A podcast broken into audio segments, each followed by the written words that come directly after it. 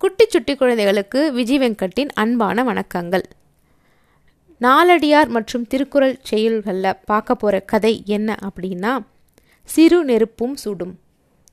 நாலடியாரில் நூற்றி அறுபத்தி இரண்டாவது செய்யுள்ள பொன்னே கொடுத்தும் புணர்தற் கரியாரை கொன்னே தலைக்கூட பெற்றிருந்தும் அன்னோ பயனில் பொழுதா கழிப்பரே நல்ல நயமில் அறிவினவர் திருக்குறள் செய்யுள்ள அறுநூற்றி அறுபத்தி ஏழாவது செய்யுள் உருவு கண்டு எல்லாமை வேண்டும் உருள் பெருந்தோர்க்கு அச்சாணி அன்னார் உடைத்து.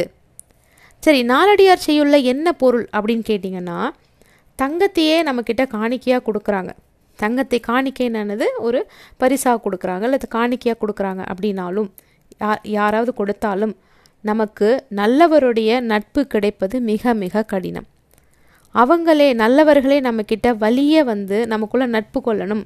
நம்மக்கிட்ட ஃப்ரெண்ட்ஷிப்பாக இருக்கணும் அப்படின்னு நம்மக்கிட்ட வரும்போது நாம் அதை பயன்படுத்தாமல் உன்னுடைய நட்பு வேண்டாம் உன்னுடைய உறவு வேண்டாம் சொல்லி அவங்கள விலக்கி வச்சோம்னா நம்ம தான் ஒரு பெரிய அறிவில்லாத முட்டாள்னு அர்த்தம். இந்த விஷயத்தை இந்த உண்மையை எப்போ அவங்க உணர்வாங்கன்னா காலம் கழிந்த பின்பே இந்த நல்ல விஷயத்தை அவர்கள் அதை உணர்வார்கள். இதுதான் நாலடி நாலடியார் பாடலுடைய செய்யுள் கருத்து. திருக்குறள் பார்த்தீங்கன்னா உருவு கண்டு எல்லாமே வேண்டும் உருள் பெருந்தோர்க்கு அச்சாணி அன்னார் உடைத்து. இதனுடைய விளக்கம் என்ன அப்படின்னா பிரம்மாண்டமான தேர் உருண்டு செல்ல சக்கரங்களுக்கு உறுதுணையாக இருப்பது சிறு அச்சாணியே. அச்சாணினா எல்லாருக்கும் தெரியும் இல்லையா? சக்கரத்துக்கு நடுவில் ஒரு குச்சி மாதிரி சொருவாங்க இல்லையா? அதுதான் அச்சாணின்னு சொல்லுவாங்க. அச்சாணி இல்லைன்னா சக்கரங்கள் உருளாது. தேரும் ஓட முடியாது. அதனால் அச்சாணி சின்னது தானே அப்படின்னு அலட்சியப்படுத்த முடியுமா? அச்சாணி சின்னதுதான் சொல்லிட்டு அந்த அச்சாணியை போடாமல் சக்கரத்தை ஓட்ட முடியுமா? இல்லை தேர் ஓட்ட முடியுமா? இல்லை சக்கரத்தை உருட்ட முடியுமா? முடியாது இல்லையா? வாழ்க்கையிலும் அச்சாணி மாதிரி பல பெரியவர்கள் அறிவாளிகள் இருக்கிறாங்க. நம்ம வாழ்க்கையில் எல்லாருமே அந்த மாதிரி ஒரு அச்சாணிகள் மாதிரி பெரியவர்கள் சிறியவர்கள் நிறைய பேர் இருக்காங்க. ஆனால் அவங்க உருவத்தில் சிறியவர்களாக இருந்தால் அந்த உருவத்தை கண்டு நாம் எடை போடக்கூடாது. இதுதான் செய்யலுடைய கருத்து. என்ன கதை அப்படின்றத பார்ப்போம் வேதங்களை எல்லாம் நன்கு கற்றவர் உத்தாலகர் உத்தாலகர்னு ஒருத்தர் இருந்தார். அவர் வேதங்கள் எல்லாத்தையும் ரொம்ப ரொம்ப நல்லா கற்று அறிந்தவர். அவருக்கு ஒரு பொண்ணு இருந்தாங்க. அவருடைய அந்த பெண்ணோட பெயர் வந்து சுஜாதா. உத்தாலகருக்கு ஒரு சீடரும் இருந்தாங்க. அவர் குரு இல்லையா? வேதங்கள்லாம் கற்று உணர்ந்தவர். கண்டிப்பாக அவங்களுக்கு சீடர்களும் இருப்பாங்க இல்லையா? அதில் அவருக்கு ஒரு சீடர் இருந்தாங்க. அந்த சீடர் பெயர் என்ன அப்படின்னா கஹோலர். இவர் நல்ல குணங்கள் நல்ல செய்கைகள் நிரம்பியவர். அதுவும் இல்லாமல் குரு குருவுக்கிட்டேயும் பகவான்கிட்டேயும் ரொம்ப பக்தியும் பணிவும் கொண்டவர். இவரோட பெயர் என்ன சொன்னேன்? கஹோலர் அவர் என்ன அவர்கிட்ட ஒரே ஒரு சின்ன குறை என்னன்னா திருத்தமான வார்த்தை உச்சரிப்பு அவருக்கு கிடையாது. அதனால் அவர் சொல்கிற வேத மந்திரங்கள் எல்லாம் தப்பும் தவறுமா இருந்துச்சு. அவரோட உச்சரிப்பு வந்து சரியாக இருக்காது. சரியாக உச்சரிக்க மாட்டார். அதனால் வேத மந்திரங்கள் எல்லாம் தப்பு தப்பாக அவர் சொல்லிக்கிட்டு இருந்தார். இதை பார்த்த மற்ற சீடர்கள் எல்லாரும் அவரை சதா கேலி செஞ்சுக்கிட்டே இருந்தாங்க. இவரோட நல்ல குணத்தை இந்த நல்ல குணத்தை பார்த்த இவருடைய குரு உத்தாலகர் என்ன பண்ணாருன்னா அவருடைய மகள் சுஜாதாவை கஹோலருக்கு திருமணம் செய்து வச்சார். சுஜாதா கணவர்கிட்ட அன்பு கொண்டு வாழ்ந்தாங்க. அவர் தப்பும் தவறுமா மந்திரம் சொன்ன போது கூட அவங்க சிரிக்க மாட்டாங்க. ஆனால் அவங்களோட வயிற்றில் இருந்த குழந்தை என்ன பண்ணுச்சு அப்படின்னா அந்த குழந்தை யாரோட குழந்தை? உத்தாலகருடைய பேர குழந்தை இல்லையா? வேதாந்த சிகாமணியான உத்தாலகருடைய பேர குழந்தை இல்லையா? அப்போ அந்த உத்தாலகருடைய ஞானம் அந்த குழந்தைக்கு இருந்துச்சு. அதனால் ககோலர் ஒவ்வொரு முறை தப்பும் தவறுமா அந்த மந்திரங்களை உச்சரிக்கும் போது குழந்தை என்ன பண்ணுச்சு அப்படின்னா வயிற்றுக்குள்ளே இருக்கிற குழந்தை கை கால் வாய் மூக்கு செவி விரல் முகம் உடம்பு அப்படின்னு கோணி கொண்டுச்சான் கோணி கொண்டுச்சுன்னா க வளைஞ்சு வளைஞ்சு போயிடுச்சான் எல்லாம். ஒவ்வொரு பாடி பார்ட் எல்லாமே கொஞ்சம் வளைஞ்சு வளைஞ்சு போயிடுச்சான் ஏன்னா அந்த வ உச்சரிப்புகள் வந்து அது தவறாக சொன்னதால் அந்த குழந்தைகளோட உடம்பு வந்து கோணி கொண்டுடுச்சு அப்படின்னு சொல்கிறாங்க அது எட்டு கோணலோட பிறந்துச்சான் அந்த குழந்தை. உடம்புல இருக்க பாட்டெல்லாம் இருக்கு இல்லையா அந்த பாகங்கள்லாம் வந்து கோணிக்கிட்டதால் எட்டு கோணலோட பிறந்துச்சான் அந்த குழந்தை. அதனால் அந்த குழந்தைக்கு அஷ்டாவக்கிரன் அப்படின்னு பேர் வந்து ஆரம்பிச்சிருச்சு. இந்த கோணல் கொண்டதால் அந்த குழந்தைக்கு பேர் அஷ்டாவக்கிரன். பாட்டனையும் அதாவது தாத்தாவையும் மிஞ்சிய வித்வானாக வளர்ந்தாங்க இந்த அஷ்டாவக்கிரன். ரொம்ப ஞானம் உடையவங்க இல்லையா? ஸோ பன்னிரெண்டு வயதுக்குள்ளாகவே வேத வேதாந்தங்கள் எல்லாத்துலேயும் ரொம்ப தேர்ச்சி பெற்றுட்டாங்க. யார்? அஷ்டாவக்கிரன். மிதிலையை ஆண்ட ஜனகரோட சபை. மிதிலையை மிதிலைன்ற நகரத்தை ஆண்டவர் யார்? ஜனகர். ஜனகர்னா உங்களுக்கு எல்லாரும் தெரியும் இல்லையா?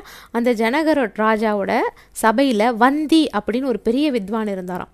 வேதாந்த பயிற்சி பெற்றவங்க எல்லாரையும் இவர் என்ன பண்ணுவாராம்? என் கூட வந்து வாதத்துக்கு வாங்க அப்படின்னு அவரை கூப்பிட்டு அவரை தோக்கடிச்சிடுவாராம் தோற்கடித்து என்ன பண்ணாங்கன்னா தோற்கடிச்சிட்டு அவருக்கு தண்டனை என்ன கொடுப்பாங்கன்னா கடலில் மூழ்கடித்து கொன்று விடுவாங்களாம். அவர்கிட்ட தோத்தவங்க எல்லார்கிட்டையும் தோத்தவங்க எல்லாம். அப்படி கொன்றவர்களில் யார் ஒருத்தர் தெரியுமா? நம்ம ககோலரும் ஒருத்தர்.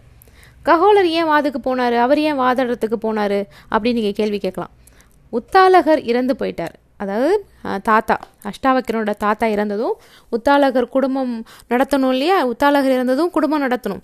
உத்தாலகர் இருந்தப்போ அவர் என்ன பண்ணார்? விசய குருவாக இருந்து பாடம் கற்பித்தார். அதனால் அவங்களுக்கு தேவையான அளவுக்கு பணம் இருந்தது வாழ்ந்துட்டு இருந்தாங்க. உத்தாலகர் இறந்ததும் அவங்களுக்கு குடும்பத்துக்கு கொஞ்சம் சன்மானம் வேணும் இல்லையா? அதனால் என்ன பண்ணாங்க? அந்த சன்மானம் வேணும் அப்படின்றதுக்காகவும். அது மட்டும் இல்லாமல் சக சீடர்கள் அந்த உத்தாலகரோட சீடர்கள்லாம் என்ன பண்ணாங்கன்னா ககோலர்கிட்ட போய் நீ நல்லா பேச நல்லா மந்திரம் சொல்கிறேன்னு அவரை வந்து தூண்டி தூண்டி விட்டு நீ போய் வாதாடு அவங்கள நீ வென்றிடலாம் அப்படின்னு போய் சொல்லி அவங்கள அனுப்பிச்சி விட்டாங்க அந்த சீடர்கள் தப்பான எண்ணத்தினால. இந்த எண்ணத்தினால சென்ற ககோலர் வாதாடி தோற்று போயிட்டாரு. அதனால் அவங்க கடலில் மூழ்கி அடித்து கொண்டுட்டாங்க இந்த தாயின் மூலம் இதை தெரிந்து கொண்ட அஷ்டாவக்கிரன் கொதித்து போயிட்டார். ஐயோ என்னோட அப்பா வந்து இப்படி தான் கொலை பண்ணிட்டாங்களா அவங்க? இப்படி தன்னோட தந்தையை வந்து கொலை பண்ணிட்டாங்களே. அதனால் அவரை நான் பழிக்கு பழி வாங்க போகிறேன் தந்தையோட பழியை நான் துடைக்கிறேன் அப்படின்னு சபதம் செஞ்சிட்டார். தன்னோட தமக்கை மகனான சு சுவேத கேதுவுடன் அவரோட பேர் என்னன்னா சுவேத கேதுவுடன் மிதிலையை நோக்கி புறப்பட்டார். சுவேத சுவேதகேதோ கூட கிளம்பி போனார் மிதிரை நோக்கி. அப்போது ஜனகர் பெரிய யாகம் ஒன்று நடத்திட்டு இருந்தார். யாகசாலைக்கு ஜனகர் குதிரையில் போய்கிட்டு இருந்தாராம். அந்த அப்போ அஷ்டாவக்கரனால் வேகமாக நடக்க முடியாது இல்லையா? ஏன்னா அவர் எட்டு அஷ்டகோணலோடு இருக்கார் இல்லையா? அவரால் வேகமாக நடக்க முடியாது. ஸோ அவர் பொறுமையாக நடந்து போய்கிட்டு இருக்காரு. அந்த பக்கம் ஜனகர் வந்து குதிரையில் வந்துட்டு இருக்காரு. விலகு விலகு ராஜா வரார். பராக் பராக் அப்படின்னு காவலர் குரல் கொடுத்துட்டே வராங்க. ஆனால் அஷ்டாவக்கரனால் முழுவதுமாக விலகுவதற்குள்ள அரசரோட குதிரை அவருக்கு பக்கத்தில் அஷ்டாவக்கரன் பக்கத்தில் வந்துருச்சு. அஷ்டாவக்கரன் சொல்கிறாரு சேவகர்களே குருடனுக்கும் கண்ணு இல்லாதவங்களுக்கும் அங்ககீனர்களுக்கும் அங்ககீனர்களுக்கும்னா என்னதுன்னா உடம்புல பாகங்கள் அதாவது கை இல்லை கால் இல்லைன்ற மாதிரி சொல்லுவாங்களே அவங்களாம் அங்ககீனர்கள் அப்படின்னு சொல்லுவாங்க. அவங்களுக்கும் பெண்களுக்கும் சுமை தூக்கி கொண்டு செல்பவர்களுக்கும் நல்ல வெயிட்லாம் தூக்கிட்டு போகிறாங்களே அவங்களுக்கும் வேதம் ஓதும் அந்தணர்களுக்கும் வேதம் ஓதுகின்ற அந்தணர்களுக்கும் அரசனே வந்தாலும் விலகி வழி வழிவிடணும். அவங்கள விரட்டக்கூடாது. இது தெரியுமா உனக்கு? அப்படின்னு அஷ்டவக்ரன் சேவகர்களை பார்த்து கேட்குறார் இதை கேட்ட ஜனகருக்கு ரொம்ப ஆச்சரியம். பாரா சின்ன வயசுல எவ்வளோ பெரிய விளக்கம் இது? நெருப்பில் சிறியது பெரியது என்று உண்டா? பொறிகள் போதாதா? அப்படின்னு நினைச்சாரு. நெருப்பில் நெருப்பு எரியுது. அது சின்ன நெருப்பு பெரிய நெருப்புன்னு ஏதாவது இருக்கா என்ன? சின்ன பொறி போதும். அது எவ்வளோ பெரிய நெருப்பானாலும் மாறுறதுக்கு. அப்படின்னு நினச்சவர் அஷ்டாவக்ரன் செல்லும் வரும். அவர் அஷ்டாவக்கரன் போகட்டும் அப்படின்னு வெயிட் பண்ணிட்டு என்ன பண்ணார்? குதிரையை வேறு பக்கமாக ஓட்டிக்கிட்டு போயிட்டாராம் அந்த ஜனகர் ராஜா ஜனகர் மகாராஜா. அஷ்டாவக்கரனை யாகசாலையில் நுழைய விடாமல் காவலர்கள் தடுக்கிறாங்க. இவர் என்ன பண்ணார்? அஷ்டாவக்கரன் நேராக வராரு யாகசாலைக்கு வராரு. யாகசாலையில் நுழைய விடாமல் சேவகர்கள் தடுக்கிறாங்க. சிறுவர்களுக்கெல்லாம் அனுமதி கிடையாது. வேதம் ஓத முதியவர்கள் மட்டும்தான் பெரியவர்கள் மட்டும்தான் வர முடியும். நீ வராத அனுப்ப அவங்க உள்ள அனுப்ப மாட்டேன்னு சொல்கிறாங்க சேவகர்கள். உடனே அப்போ சொல்கிறாரு நாங்களும் வேதம் படித்தவங்க தான். அஷ்டாவக்கரன் சொல்கிறாங்க நானும் வேதம் படித்தவன் தான். வயதையும் வெளித்தோற்றத்தையும் பார்த்து மனிதனை யாரும் எடை போடக்கூடாது. தலைநரையும் செல்வமும் நல்ல குடும்பத்தில் பிறப்பதும் உறவினர் நண்பர்கள் கூட்டமும் மட்டுமே ஒருவனை பெரியவனாக்குவது கிடையாது. என்ன சொல்கிறாரு நீ தலைநரை போய் தலைநரை போட்டால் பெரியவங்க நல்ல குடும்பத்தில் பிறந்தவங்க தான் பெரியவங்க உறவினர்கள் நண்பர்கள் கூட்டமாக இருந்தால் அவங்க தான் பெரியவங்க அப்படின்லாம் கிடையாது. சூட்சும புத்தி நல்ல அறிவு கல்வி அறிவு நல்ல கல்வி அறிவு தெளிவான சிந்தனை இதுதான் வந்து ஒருவனை பெருமைப்படுத்தி ஒரு சபையில் முதன்மை ஸ்தானத்தை கொண்டு வந்து தரும். அப்படிப்பட்டவர்கள் வலிய உறவு கொள்ள வரும்போது அப்படிப்பட்டவங்க உங்ககிட்ட தானாக வராங்க அப்படின்னும் போது நீங்கள் அவங்கள பயன்படுத்திக்க மாட்டேன்றீங்க. இப்படி பயன்படுத்திக்காமல் உங்களோட காலத்தை நீங்கள் வேஸ்ட் பண்ணுறீங்க அப்போது நீங்கள் என்ன பண்ணுவீங்க? இந்த மாதிரி வேஸ்ட் பண்ணுறதால நீங்கள் கடைசியில் என்ன பண்ணுவீங்க? எங்களுடைய சங்கமத்துக்காக அதாவது என்னுடைய உறவுக்காக உங்கள் அரசர் வந்து என்ன பண்ணுவார்? வச்சுச்சோ உன்னோட உன்னோட என்னோட உறவு வந்து தவறு விட்டுடுமே உங்கள் அரசர் வந்து க கவலைப்படுவார். அப்படின்னு பல உதாரணங்களால் அஷ்டாவக்கரன் அவங்களுக்கு விளக்குறாங்க சேவர்கள்கிட்ட நீ வந்து என்னை என்னோட வயசை பார்த்தும் உருவத்தை பார்த்தும் எடை போடாத. ஏன்னா வயதும் உருவமும் வந்து ஒருத்தவங்களை பற்றி பெருமைப்படுத்தாது. அவங்களோட அறிவு சூட்ச்ம புத்தி தெளிவான சிந்தனை இதை பார்த்து தான் நீங்கள் வந்து அவங்கள எடை போடணும். இப்படி நாங்களே நானே வந்து வழியை நல்ல அறி- அறிவு அறிவு இருக்கிறவங்க நல்ல மனது இருக்கிறவங்க தானாக வழி வரும்போது நீங்கள் அவங்கள விளக்கினீங்க அப்படின்னா அதனால் வந்து கவலைப்பட போகிறதும் அதனால் வந்து நீங்கள் வந்து கஷ்டப்பட போகிறதும் உங்களுக்கு தான் அது த உங்களுக்கு தான் அது வந்து ஒரு பெரிய இழப்பாக இருக்கும் அப்படின்னு இவ்வளோத்தையும் விளக்கம் சொல்கிறாரு அஷ்டாவக்ரன் இந்த சமயம் பார்த்து ஜனகர் மகாராஜா அங்கே வரார் இந்த தர்க்கத்தை இந்த பேசிகிட்டு இருந்த தர்க்கத்தை அவரும் கேட்டுட்டு தான் இருந்தார். அப்போ தான் அவர் நினைக்கிறார் வழியில் பார்த்த சிறு நெருப்பு அப்படின்னு புரிஞ்சுக்கிட்ட புரிஞ்சுக்கிட்டாரு ராஜா. அஷ்டாவக்ரன் கிட்ட இவருமே வந்து கொஞ்சம் பேசணும் சர்ச்சை செய்யணும்னு அப்படின்னு ஆசைப்பட்டாரு ஜனகர் மகாராஜா. நிறைய படித்திருப்பதை உடனே கேட்குறாரு ஜனகர் மகாராஜா அஷ்டாவக்ரன் கேட்குறாரு நிறைய படிச்சிருக்கேன்னு சொல்லி தற்பெருமை அடிச்சுக்கிறியா நீ? தற்பெருமை அடிச்சுக்கிற சிறுவனே அகம்பாவம்ன்றது வந்து அழிவோட விதை அப்படின்னு உனக்கு தெரியாதா? இவ்வளோ தற்பெருமை அடிச்சிட்டு இருக்கிறது வந்து பேர் அகம்பாவம். இந்த அகம்பாவம் வந்து அழிவோட விதை. நீ அழிஞ்சிட்டு அழிஞ்சிட்டு போகிறதுக்கான விதை அப்படின்றது உனக்கு தெரியாதான்னு கேள்வியை ஆரம்பிக்கிறார் ஜனக மகாராஜா. இந்த விளக்கத்துக்கும் உடனே அஷ்டா அஷ்டாவக்ரன் சொல்ற விளக்கத்துக்கும் கர்வத்துக்கும் வித்தியாசம் இருக்குமண்ணா நான் புதுசாக வந்திருப்பேன் என்னை பற்றி விளக்கம் தருவதை நான் தற்பெருமைன்னு நீங்கள் எப்படி சொல்லலாம்? நான் என்னை பற்றின விளக்கத்தை தானே சொல்கிறேன் நீங்கள் எப்படி என்னை தற்பெருமைன்னு சொல்லலாம்? விளக்கம் வேற கர்வம் வேற அப்படின்னு சொல்கிறார் சரியான விளக்கம் தராவிடில் யாகத்தை காணவும் உள்ளே நுழையவும் வித்வான் வந்தியோடு வாதம் செய்யவும் எனக்கு நீங்கள் அனுமதி தருவீங்களா? கிடைக்காது இல்லையா? நான் சரியான விளக்கம் கொடுத்தாதான் நீங்கள் என்னை உள்ளே விடுவீங்க. யாகத்தையும் பார்க்க விடுவீங்க. அது மட்டும் இல்லாமல் வித்வான் வந்தியோட என்னால் சர்ச்சை பண்ணவும் நீங்கள் அனுமதிப்பீங்க. அதனால நான் விளக்கம் கொடுத்தேன். கருமேகங்கள் எதுக்கு சூழ்ந்திருக்கு தெரியுமா ராஜா? மழை பெய்வதை அறிவிக்க தானே. வெறும் இடி இடிச்சிட்டு மழை பெய்யாமல் போச்சுன்னா அதுதான் பகட்டுத்தனம். ரெண்டுக்கும் உள்ள வித்தியாசம் உங்களுக்கு தெரியாதா? அப்படின்னு கேட்குறார் இப்படி இவர் இந்த மாதிரி பல விஷயங்கள் விளக்கத்தோட சொல்ல சொல்ல ராஜாவுக்கு ஒரே ஆச்சரியம். உடனே ராஜா சொல்கிறாரு வித்வான் வந்தி பல அறிஞர்களை வாதத்தில் தோற்கடித்து கடலில் வீழ்த்தியிருக்கிறார். நீ என்னென்னா சின்ன பையன். இந்த உலகத்தில் நீ நீண்ட காலம் வா நீண்ட காலமாக வாழணும். வாதம் செய்கிற எண்ணத்தை விட்டுட்டு நீ கிளம்பி ஊருக்கு போ அப்படின்னு சொல்கிறார் ராஜா. அப்போ அஷ்டாவக்கரன் சொல்ற அரசே ஒதிய மரங்கள் ஒதிய மரங்கள் ஒரு மரம் இருக்குது அந்த ஒதிய மரங்கள் எப்படி இருக்குன்னா பருமனாக அதாவது ரொம்ப அகலமாக நல்லா வித்து அதிகமாக நல்லா பெய் வெயிட்டாக பருமனாக இருக்குமா. அது ஆனால் இவ்வளோ பருமனாக இருக்கிற நல்ல வெயிட்டாக இருக்கிற அந்த மரம் உத்திரம்னா என்னது? ஃப்ளோர் நம்ம வீடு கட்டுறதுக்கு மேலே போடுற ஃப்ளோர் சொல்லுவாங்களே அந்த உத்திரத்துக்கு ஆவது கிடையாது.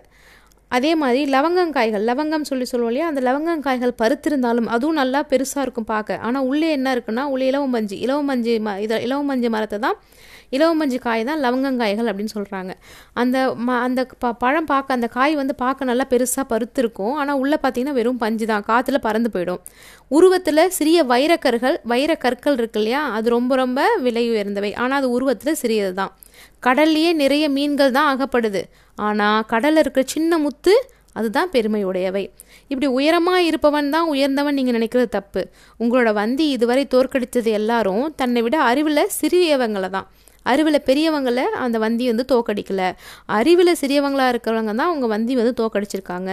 குட்டையான அகஸ்தியர் பார்த்துருக்கீங்களா? அந்த குட்டையான அகஸ்தியர் பெரிய சமுத்திரத்தையே குடிச்சிட்டாரு. சிறிய வாமனன் தான் திருவிக்கிரமனாகி மூன்றாவது கால் வைக்க இடம் கேட்டார். வித்வான் வந்திக்கிட்ட தோற்ற ககோலரோட மைந்தன் தான் நான். வந்தியை தோற்கடிப்பது தான் என்னோட லட்சியம். அதுக்கு நீங்கள் அனுமதி கொடுக்கணும். உங்களோட அனுமதியை வேண்டி நான் நிற்கிறேன் மகாராஜா. அப்படின்னு அஷ்டாவக்ரன் இவ்வளோ விளக்கத்தை சொல்லி சொல்கிறார் அஷ்டாவக்கரனோட விளக்கங்கள் ஜனகரை பூரிக்க செஞ்சிருச்சு. ஏன்னா எத்தனை வித் எத்தனை வந்து விளக்கங்கள் சொல்கிறாரு எவ்வளோ வந்து எக்ஸாம்பிள் சொல்கிறாருன்னு பார்த்துட்டு அவருக்கு ரொம்ப ஆச்சரியம்.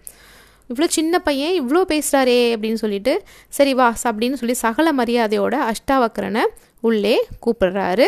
அவனுக்கு ஒரு ஆசனம் கொடுத்து உட்கார வைக்கிறார். வந்தியும் அஷ்டாவக்கரனும் சொற்போர் நடத்த ஆரம்பிச்சிட்டாங்க.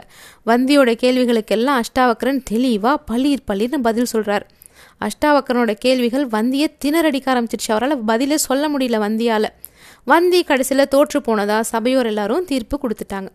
உடனே ஜனகர் ஏராளமாக பரிசை அஷ்டாவக்கரனுக்கு கொடுத்து அவரை கௌரவிச்சார். அஷ்டாவக்கரனோட உடல் கோணலாக இருந்ததே தவிர அவர் கூறிய உபநிடத கருத்துக்கள் வந்து அந்த கோ கருத்துக்களில் எதுவுமே கோணலே கிடையாது. அப்போ மனசும் அறிவும் விசாலமாக மனசும் அறிவும் விசாலம்னா அது பெரியதாக. மனசும் அறிவும் விசாலமாயும் தெளிவாகவும் இருந்தா தெளிவாகவும் இருந்தால் பாராட்டு பெறலாம். அப்படின்றத அஷ்டாவக்கரன் சரியாக நிரூபித்து தன் தந்தையோட பழியை துடைச்சி தன்னோட குலத்துக்கே பெருமை சேர்த்தான் அதனால் ஒருத்தவங்களோட உருவத்தை பார்த்தோ ஒருத்தவங்களோட உருவத்தை அல்ல அவங்க பேசுகிறத பார்த்தோ நம்ம யாரையும் கிண்டல் பண்ணக்கூடாது. அப்படிப்பட்டவங்க நம்மக்கிட்ட நட்புக்கு வராங்க அப்படின்னா அந்த நட்பையும் நம்ம நிராகரிக்கக்கூடாது. அவங்களோட அறிவும் மனசையும் பார்த்து தான் நம்ம அவங்க கூட பழகணும். யாரையும் மனசை நோகடிக்கக்கூடாது அப்படின்றது தான் இந்த நாலடியார் திருக்குறள் செயலுடைய கருத்து.